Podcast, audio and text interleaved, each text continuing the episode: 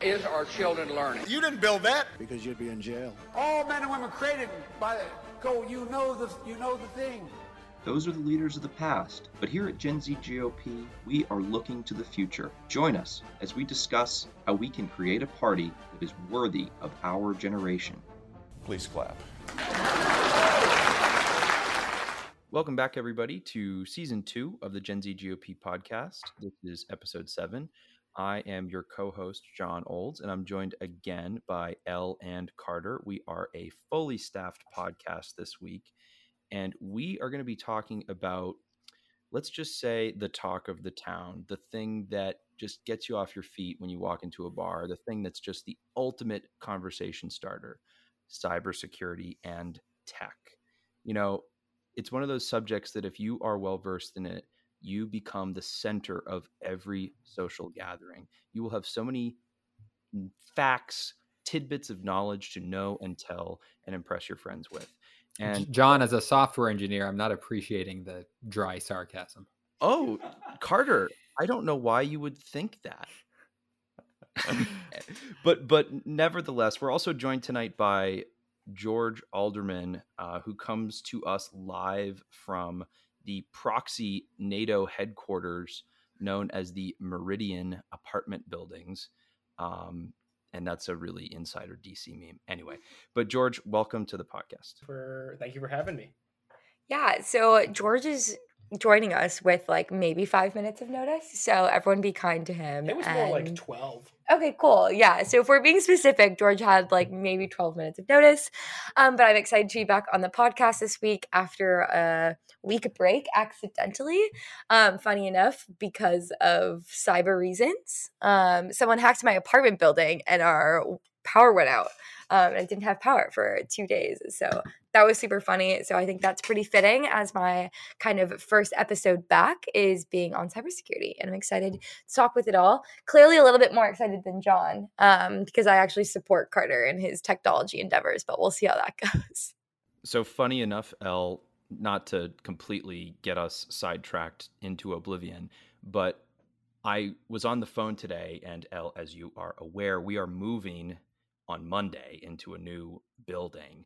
And I was transferring over our electricity service. And I call up the company and I tell them, you know, I'm leaving my current apartment at this date. I need my new service to start at this date. And the customer service at the, uh, you know, electrical company heard that as I would like to end my service today. So at five o'clock, right as I'm, you know, closing my laptop from work from home, I'm making the long commute from my desk to the couch, my power goes out in my apartment building. My food begins to spoil, and I'm frantic. You know, I thought we blew a fuse. Uh, you know, I- am all frantic. So it, it ended up being a snafu with customer service. But I think that segues nicely into a discussion about cybersecurity and how in a world that we're so reliant on technology, we're so reliant on being connected uh, to the world, that leaves us vulnerable to bad actors potentially.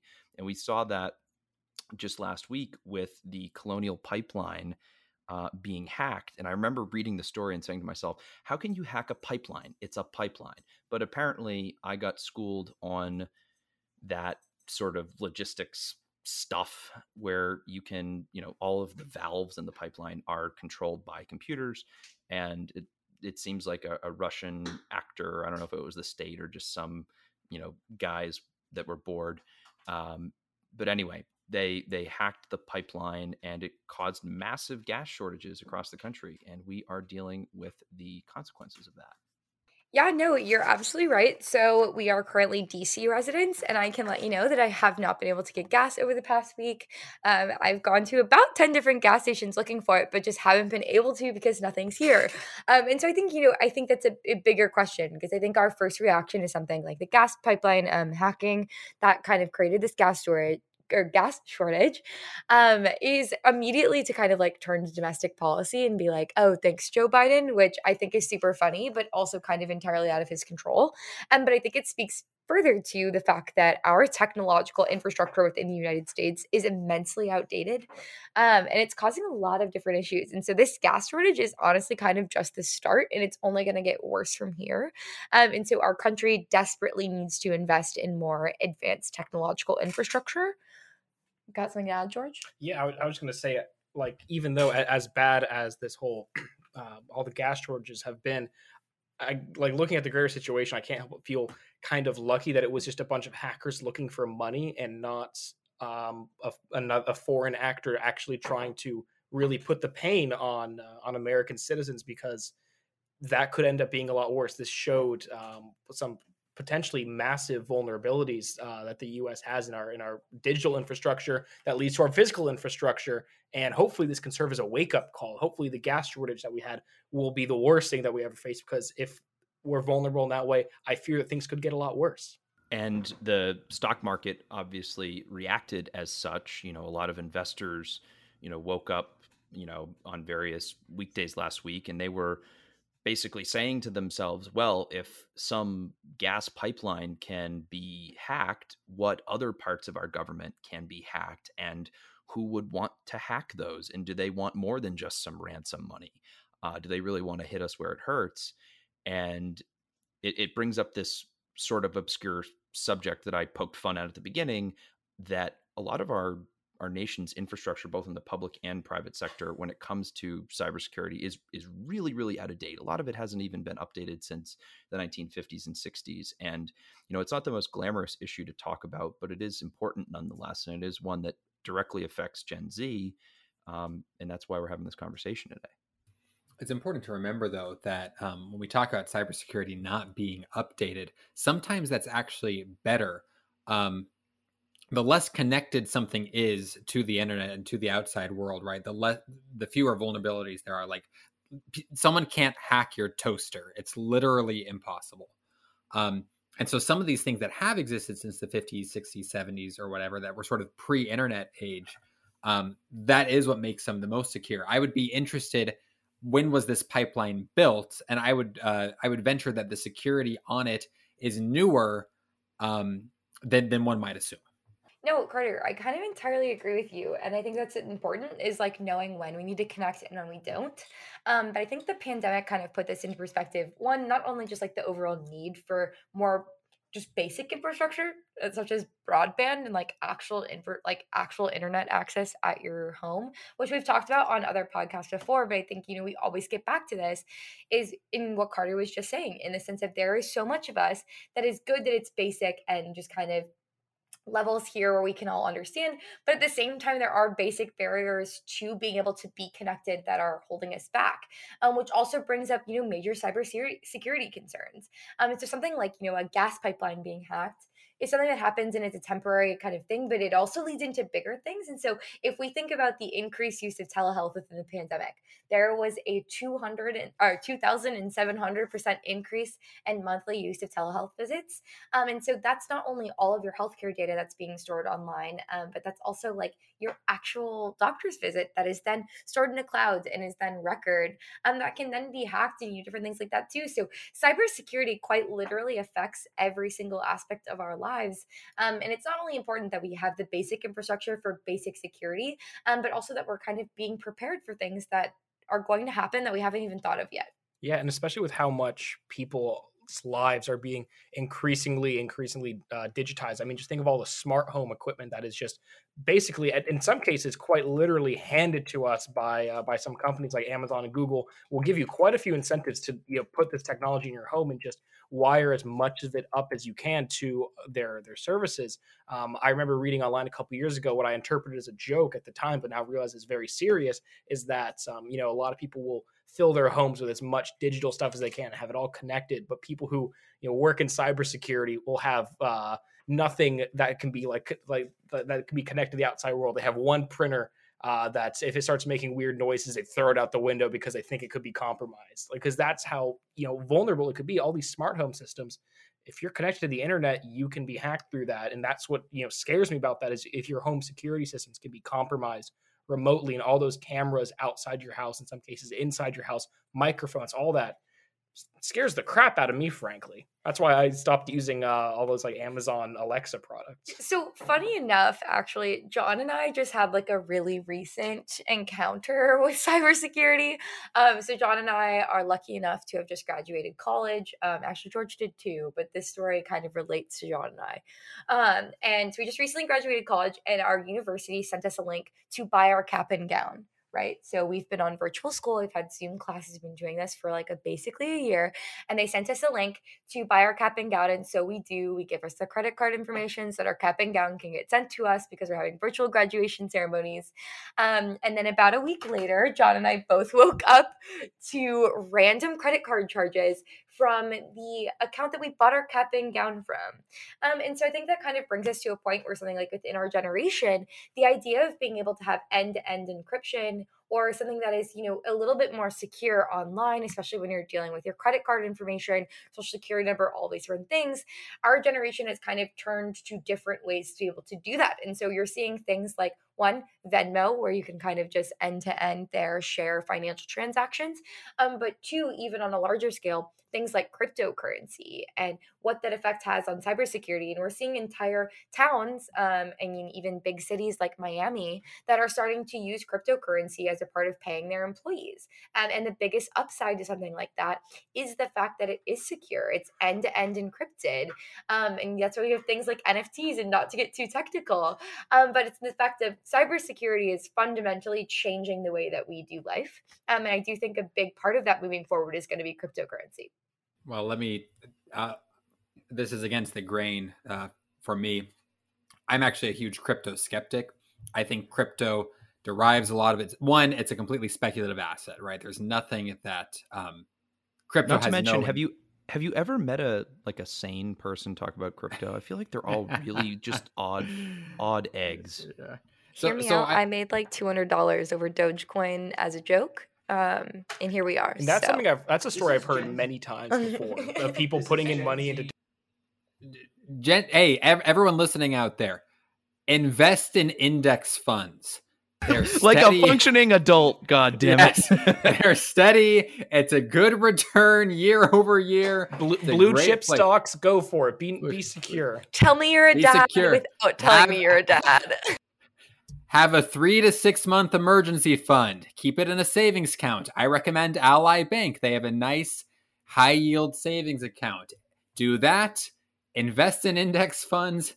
Fund your retirement. Max out your Roth and your your uh, your Roth IRA and your 401k. And then if you do all that, then we can talk crypto. Um, now this this is talk- fiscal conservatism right here. Th- yes, yes. Right Carter's here. out here telling us to get high yield savings accounts. Sis, I already learned that on TikTok like a few months ago. I have two kids and a third on the way. I can't afford to spend all my money on speculative meme based currencies. Um, okay, but so, hear me out. Uh, but I do, but Carter, I do think there's an upside to the fact that it is almost meme based, that it is almost speculative, that it's something new. Um, and I think it's that idea of I think that crypto can really play kind of a new role in our economy. Um, obviously, it's not going to replace money. There is going to be no point in time in which we are using cryptocurrency as like the main form of currency. Um, but I do think it is useful. I mean, we've seen big defense companies such as Honeywell use cryptocurrency and things like NFT, which is an unfungible token, um, as to be able to have end to end encryption and in secure financial transactions, especially when you're dealing like something with like our national defense. Um, so when you have a currency that can, you know, solidify that and be end to end encrypted and be so secure, it's kind of hard to be fully in that skepti- skeptical camp, mainly because if it works out, even if we're, you know, we're talking like four or five years from now, at the end of the day, if it does what we think it's going to do, it's worth kind of being made fun of or even kind of being speculative on it immediately because there is a giant impact on our economy, on our section of defense on all these things that could be changed by crypto. Um, and granted, I don't know too much about it. I'm not like a huge crypto nerd or anything, but I am in the moment right now interested in it. And I something I think it's something that is speaking to our generation because we're seeing that we're the only ones that really know what it is. So uh, a couple things there. One, full disclosure, I do own Bitcoin. So while I do classify myself as a crypto skeptic, I'm not skeptical enough to not own a little bit of it. Um, Having your So- cake and eating it too. Having your I know. digital cake and eating it too. um, If you're vaccinated, you have your digital nanobots. Anyway, I've I've The noticed a 5G big, has been fantastic. yeah yeah radiating from my body. It's been great. Um, okay, so so crypto, right? So one, it's important to separate out crypto and blockchain, right? Cryptocurrency is a currency based on blockchain, and blockchain is that technology that allows those sort of secure end-to-end transactions and that creates a a, a digital ledger um, that functions independently. No one needs to upkeep it, right? Um, so blockchain technology is very, very fascinating. That absolutely has a future in our nation, um, and and I wouldn't be surprised to see that employed in new and innovative ways as time goes on. Cryptocurrency, um, one is incredibly speculative. I think Bitcoin just took it one of its largest tumbles it's ever had. I think it was at sixty thousand, is now down to about thirty eight thousand. Um, you want to know what crypto is good for? It's good for um, buying illegal things. It's good for buying cocaine and child pornography and paying these hackers $90 million, right? And so I am so, skeptical. Carter, funny enough that you bring this up. George is our guest here on the podcast tonight, and he actually asked a specific question about this to Mayor Suarez in our town hall event. Yeah, I'm, I'm trying to remember exactly what that question was, but basically, of course, things like particularly Bitcoin, but a lot of these really um, cutting edge technologies, even going back to satellite phones, a lot of them have their and the internet itself in its uh, infancy, they were really used and you know uh, used very heavily by criminals for you know very shadowy things. That includes Bitcoin being used by drug dealers because of how secure and anonymous it is, and that kind of begs the question of like if they were using that for those reasons 10 years ago what are they using now that could be the next big thing you know 10 years from now? Is that a way to get ahead of the curve? You know look at what you know the criminals and the drug dealers and uh and the, the really shadowy people of the world are using is because that's where so many of these really big breakthrough technologies have come from or really not come from but what really fueled their initial usage you know it kind of begs the question of what what do we do with what they're using now even heck what are they using now is beyond me I just want to say that I'm thrilled where that dialogue went because I started talking about cocaine and child pornography, and Elle said, "Funny enough, you know, George is with us tonight." So I'm glad that uh, George. oh, there were not- so many different jokes we could have made. Okay, Um, this happens to me frequently. My social cues, they're just not great nowadays, okay? Like, give me a break. We've Got been the in address. pandemic. Okay, okay, that's a funny joke. That's an Easter egg joke if any of our Twitter followers are, are following us on this podcast. No, but so, Carter, I agree.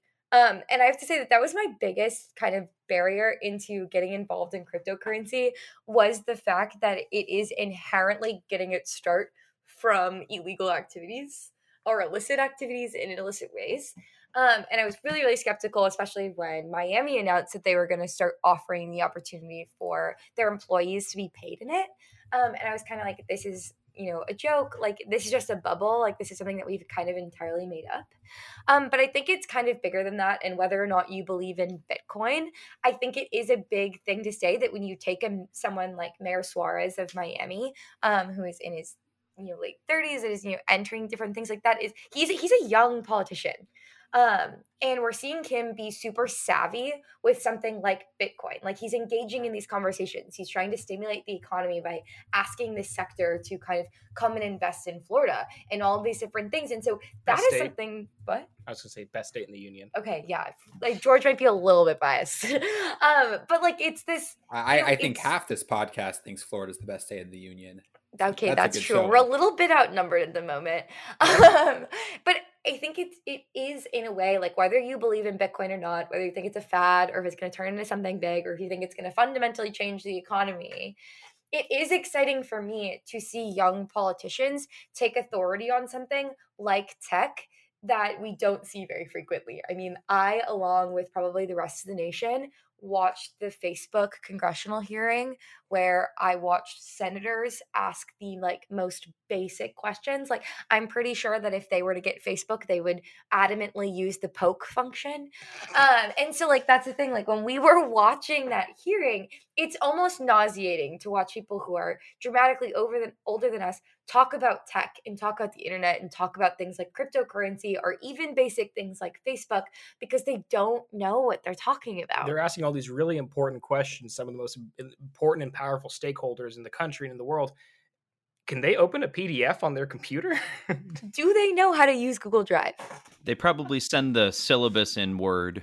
So so let's let's just talk about this and backtrack really quickly for a second because we talked about Bitcoin and you know is it good? Is it bad? Is it secure? Is it not secure? Is it you know just a, a, a cool thing that you know in reality is used by criminals? I I don't know. I I tweeted today. I couldn't give lots of a ras ats about cryptocurrency. But but what I think it is at least from a political perspective is it sort of a signal a like a wedge issue of sorts. I mean, when we talk about cryptocurrency, we're not or or blockchain, we're not necessarily talking about the physical literal thing. We're just talking about an attitude in a sense uh, that that indicates that you are supportive of new technologies, moving the country forward, uh, embracing technology, using it for good. And I think that is at its core what Mayor Suarez is doing. He's he's using technology as a wedge to combat what he would probably call bad liberal policies, right? He's attracting all these uh, companies from these high tax blue states, California in particular, and saying, "Hey, come to Miami. You know, we have this really fun culture, et cetera, et cetera. Come here, thrive, and grow your business." And that's exactly what we see is happening. And uh, you know, we we brought up the Facebook hearing. We brought up the the need for uh, politicians, particularly Republican politicians, to em- embrace technology and embrace these new things. And I think Suarez is a perfect example of someone who can walk the line of being against the bad parts of tech conglomerates and also, in a sense, own the libs vis a vis tech. But I think it's, yeah, and like it's the sense of it's bigger than us, right? I think that there is a way to say that tech companies and whether you believe that social medias are a monopoly, um, which I'm just here to say that like point like point blank from my point of view, if you are tweeting about how Facebook has monopoly, you definitely don't understand the definition of a monopoly. Um, but that doesn't mean that tech companies don't have an influence on our lives. Um, and they do. And as conservatives, that is even more so of a thing. I'm not going to deny that. I think that as conservatives, it is smart of us to be able to identify that, to be able to see it. Um, but what isn't smart of us is to be able to identify and see that and then say, okay, cool, we need to burn it to the ground or we need to separate it. If you are tweeting about how you are being censored, you are not being censored. Um, I'm sorry, Josh Hawley, but you losing your book deal does not mean that big tech is censoring you, um, life has consequences. And so I think that, you know, the conservative ideology overall, and something that's really important for Gen Z conservatives specifically, is understanding that tech is ingrained in our everyday lives. We grew up on social media, we grew up with Wi Fi and all these different things.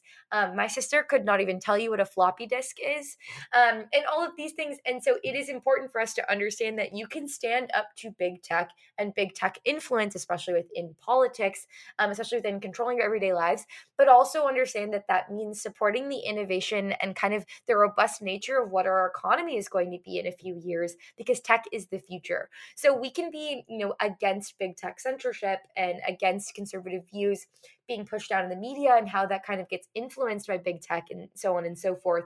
But at the same time, we do have to kind of recognize that we're being entirely hypocritical about speaking out about these things while also utilizing big tech. Well, I, I don't know so much about that, Ella. I think, uh, well, I guess I should say I, I agree in, with parts. Um, but there is a part of me that wonders, right, that the I don't know that, that, that these are these are privately owned entities. They can set whatever rules they want, right? And that's sort of the problem here, right? Is I don't I don't know many conservatives saying that we need to burn all of big tech to the ground. I see people say break them up, I don't know what that means, right? I don't know how you break up Twitter, right? Like we're gonna have one Twitter for text and one for photos. I don't know. Um, and even if you broke up Facebook from Instagram, right, that still doesn't solve most of our problems. The problems are is that Facebook and Twitter play an absolutely huge role in our lives. And right now, Facebook and Twitter could decide to completely erase a politician or an influencer or an activist um, digital footprint and digital outreach across the globe without any repercussions, right? And people will say, well, they're a private business. You don't have to use Facebook or Twitter. And I actually used to subscribe to that argument, right? I said, well, they can always make another social media network. And then someone tried with Parler. And then Google and Apple unlisted them from the app stores, right? And then AWS, that's Amazon Web Services for anyone who doesn't know, um, said that they couldn't use their own cloud computing uh, uh, systems. So we went from, hey, if you don't like it, make your own platform, to if you don't like it, make your own app distribution network, to if you don't like it, create your own cloud services from the ground uh, from the ground up, right? And um, if you don't like it, reinvent electricity. Exactly right, and and so it is sort of like we're talking about if we lived in a country with privatized roads, and people st- and all the road owners started saying, no, no, no, you can't drive on the roads anymore. And the response some people have is, well, you can always walk, or you can always build your own roads. Um, and so I don't I don't know what the solution is exactly, right? Because there is the question of um I don't know. Like I I'm a software engineer myself, right?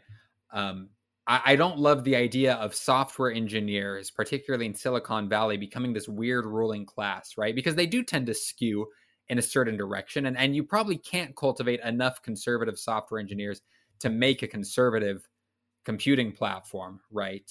Um, and so I do worry that we're we're concentrating a ton of power into relatively few people. Um, and then I also worry from the practical effects. Let's say you could create, let's say Parler had been a massive success, right? The country is already so divided as it is. I don't want to live in a country where having a Facebook account is a political statement, right? The the types of social media you use say something about your political identity and values. Um, so I again, I don't know what the solution is, but I I actually am I'm I'm a pretty pro free market guy, but I'm I'm very sympathetic to the big tech concerns. Yeah, and I think um, kind of an even more fundamental part of the question of it to me, it wouldn't even really matter which uh, way the people who own these tech companies and these uh, social media platforms skew.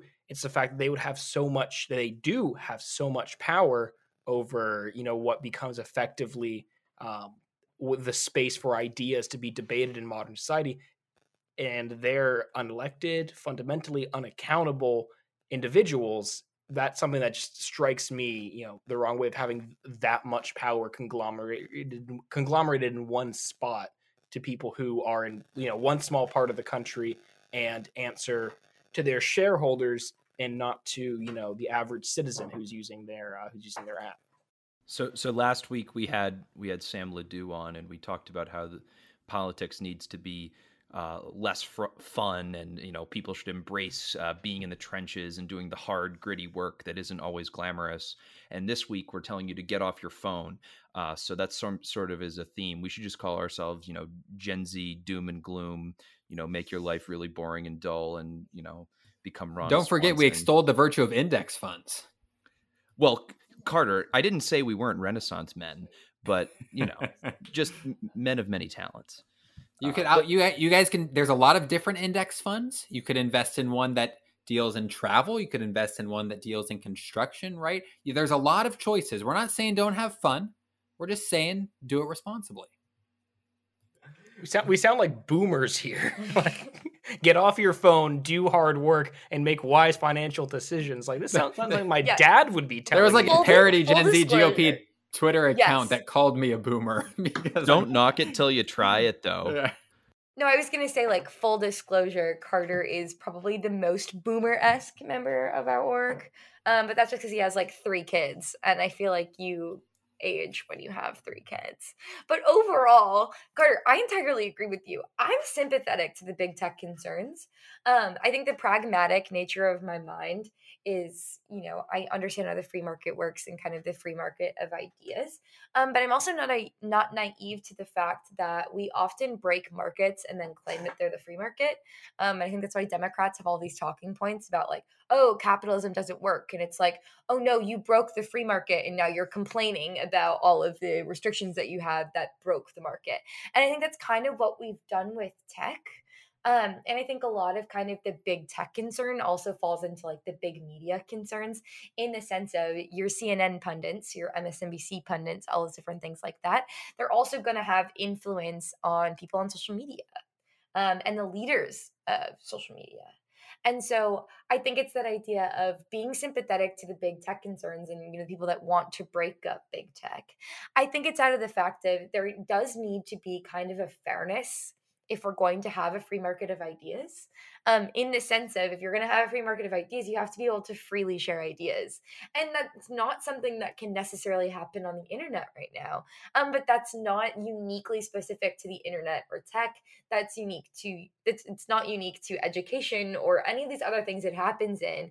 At the end of the day as conservatives in a current world that is more liberal leaning we are going to have to fight for our voice to be heard. And I think it's cowardly of us to any single time that we have to fight for our voice to be heard or speak up that we say, oh, well, this is big tech. Well, that might be true. As conservatives, we believe in the need to fight for what we believe in. We're not afraid of those challenges. Um, and right now, we're doing quite a lot of whining about it um, and not enough speaking up against it you talk about because because I, I understand what you're saying right? That we, we break the free market with with overzealous regulations right? I've, I've seen all the time with the unemployment insurance right? And people saying businesses are having trouble hiring because the unemployment insurance pays so high. And i see people go herder i thought you were fans of the free market. I guess your wages just can't compete. It's like yeah of course they can't idiot. We can't compete with the federal government which can raise and spend money willy-nilly. Um, but with tech, I actually think it's the opposite. I think this is one of the areas of the market that is the least regulated, in part because it's so new. And the market incentives for social networks make them t- almost too big to fail. Um, I mean, what what gives any social network value? Like t- we could all come up right now with the coolest, most innovative, revolutionary social network right now and try to sell it to someone. And the first question they're going to have is, how many users do you have? Because that's all the value of social network is, is how many users are on it. And so the larger a social network is, the more valuable it is. That is the incentive for a social network is to grow as big and as large as it can. And the larger it gets, the harder it is to to leave, right? It's kind of like the reason that I have an iPhone and I've thought about switching to Android. I don't because all of my family has iPhones and I don't want to be the one guy that turns our group chat green. So, Carter, I'm going to ask you a question like kind of relating to this in the sense of do you think that like as conservatives sometimes we wrong ourselves with that though in the sense of part of the conservative narrative right now um and honestly something part of the party narrative right now um that we're going down is using this like oh, like combating big tech and tweeting about it to gain more Twitter followers or to gain more of an influence or to gain more of a reaction.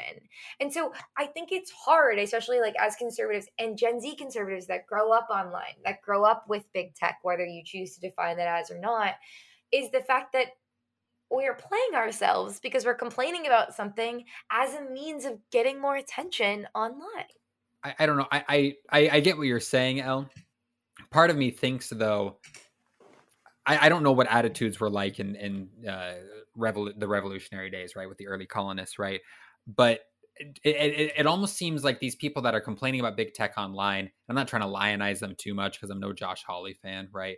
But like, it's almost like pre-revolution days. Someone saying, "Hey, isn't it a little crazy that a tiny island across the sea makes all of our laws?" And someone going back and saying, "What are you talking about?" You know, you can say that just fine and things are good and and we you know we've got things but then as things started getting worse those people seemed prophetic right? And so i think we're in a similar situation where like i i think that as of now most people that get banned from twitter deserve it right? Like i think trump again should so I guess I'll say I think Trump, according to the guidelines of Twitter, earned his Twitter ban. I think he earned his Facebook ban, right? But the question then becomes should unelected private citizens in San Francisco have the power to ban the president of the United States? And just because they may be using that power in a justified way now doesn't mean that they'll always be using that power that way. And that's what concerns me.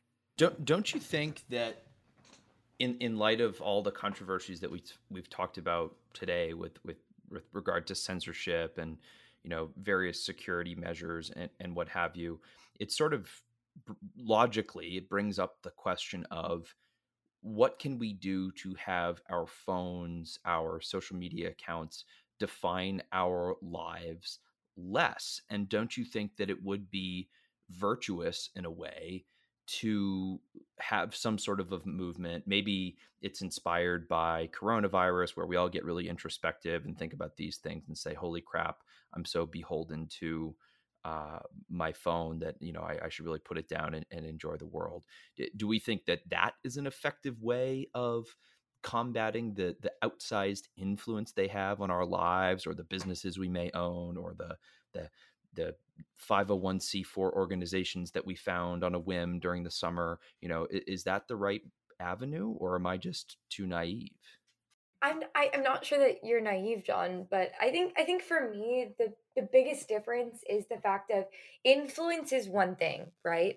Um, in the sense of the president of the United States, whether you liked Donald Trump or not, his Twitter was funny and you knew that he was going to react to things and you knew that when you were online late at night that you were going to go on and you were going to see like six or seven donald trump tweets those 3 a.m right? tweets really hit different you know? they did but one and like this is something that carter brought up that i think is really really an important delineation here is did donald trump earn his twitter ban based off of the terms of service yes um, so is it within the rights of facebook or twitter to exercise that right based off of the fact that he violated the terms of service that you agreed to when you joined the website.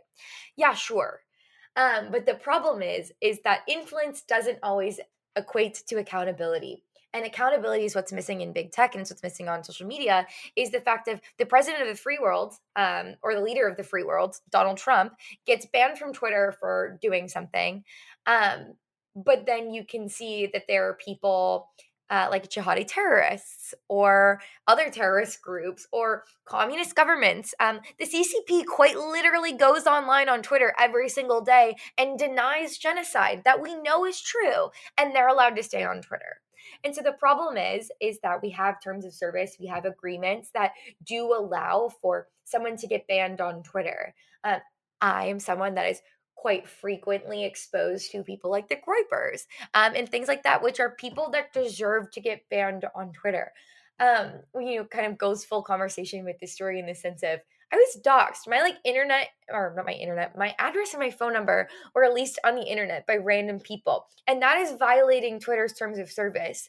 Yet people who post my phone number and my address on Twitter trying to, you know, give me death threats or any other type of threats don't get banned off of Twitter, but the president and the leader of the free world does because you don't agree with his politics. And that's the that's the problem is the fact that big tech has an influence um, and the influence isn't necessarily a problem but the lack of accountability definitely is and that's one of the big troubles i think you know social media has basically gone mainstream only basically the last 10 years. Of course existed in you know fits and starts before that but it's really and even just in the last five years how much it's accelerated its influence on stuff.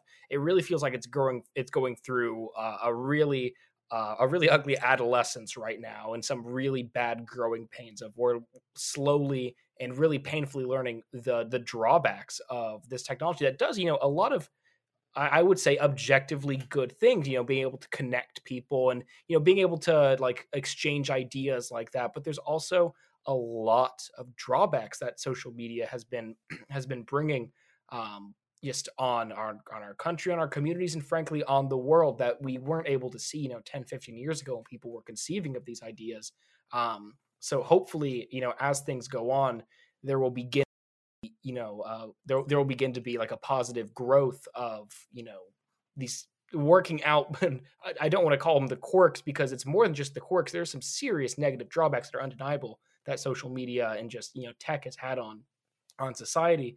Um, hopefully, those will start to be worked out as we grow into this information age. Because right now we're going through a very ugly adolescence period, and it, it's uh, and we're seeing it everywhere. I think one of the things that the Republican Party has struggled with, right, is um, I would say really since George W.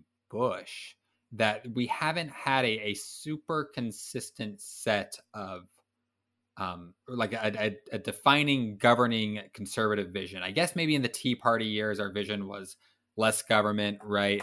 Um, but and but in the Trump years, it's just sort of been. I mean, we didn't even pass a platform in 2020. We just said that we, we support whatever President Trump is on about, right?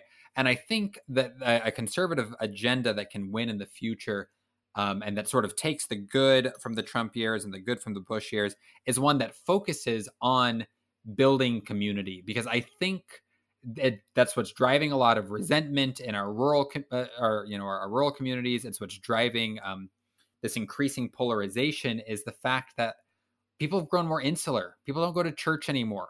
They don't go to you know the Rotary Club anymore, right? Everyone just stares at their phones all day, and and we're less trusting of our neighbors and it, and it's easier to not have to interact with other people and not only is it easier to not have to interact with people who disagree with you it's easier to only interact with people that agree with you to find um, you know to, to find those people previously if you had a weirdo fringe view in your town of 5000 people right no one else held it and you just sort of figured that you were a weirdo now you can find the dozens of other weirdos across the nation and and and, and then those views proliferate right um, and so I, I don't I don't know what that vision looks like, but I think guiding, a guiding principle for the conservative mu- movement should be how can we restore that sense of community, right? How do we restore that sense of civic virtue, that sense of responsibility to our citizens? And I think that is the kind of message that um, that cuts across demographics, both racially and uh, age-related ones as well.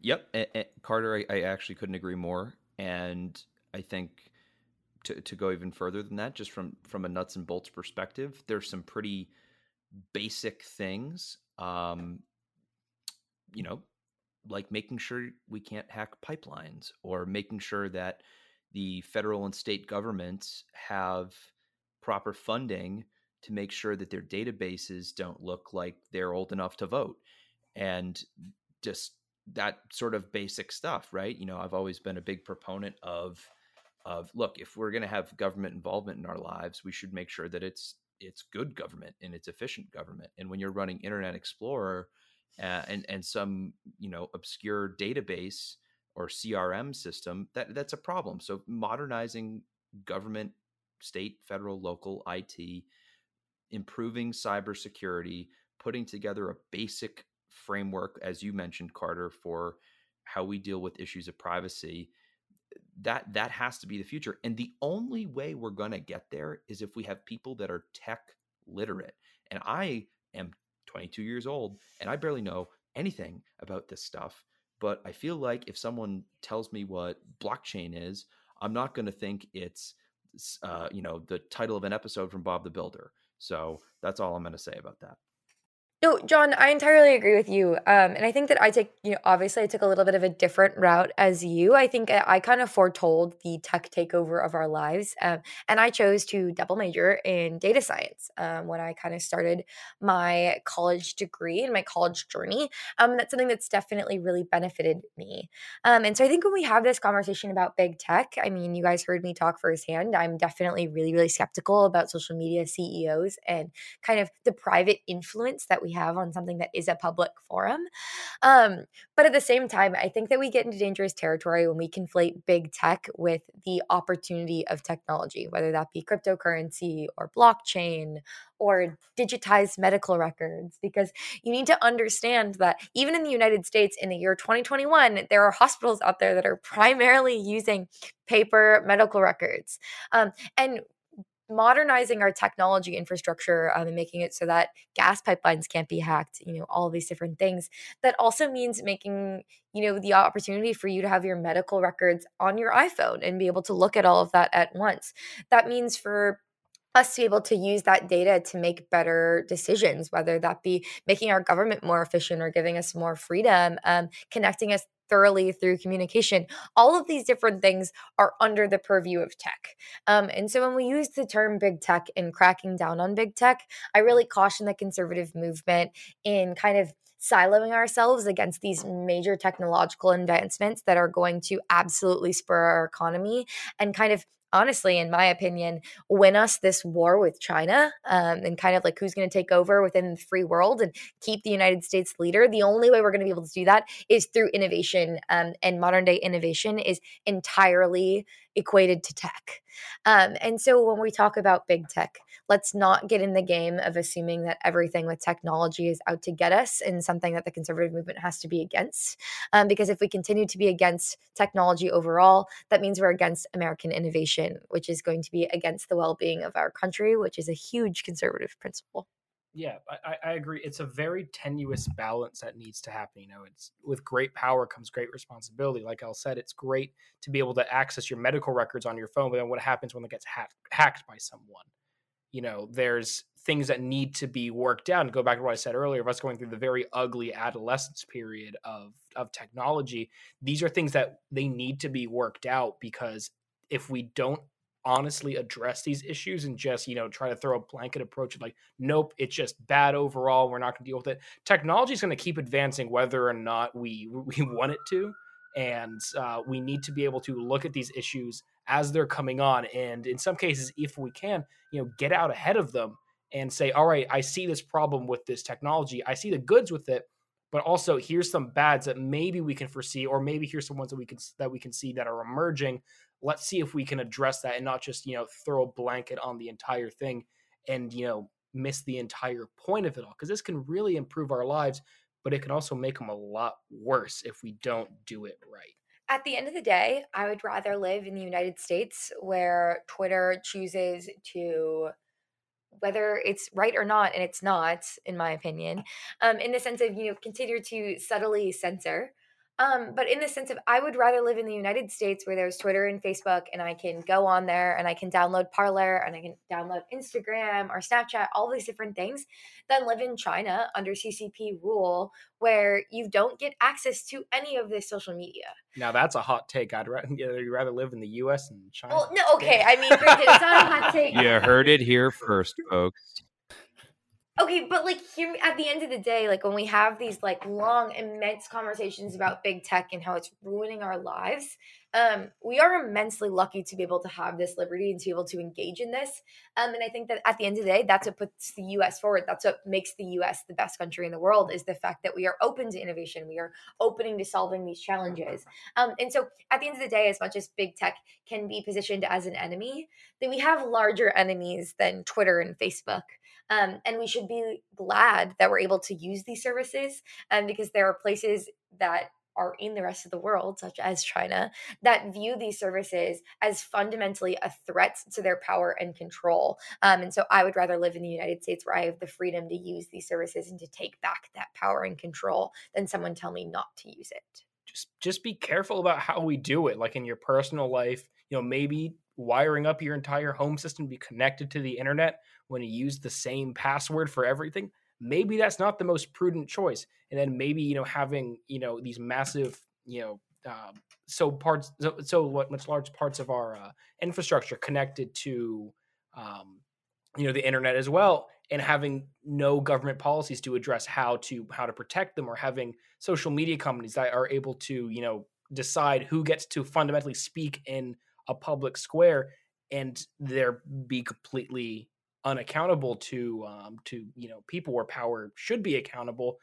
just be careful about it damn it.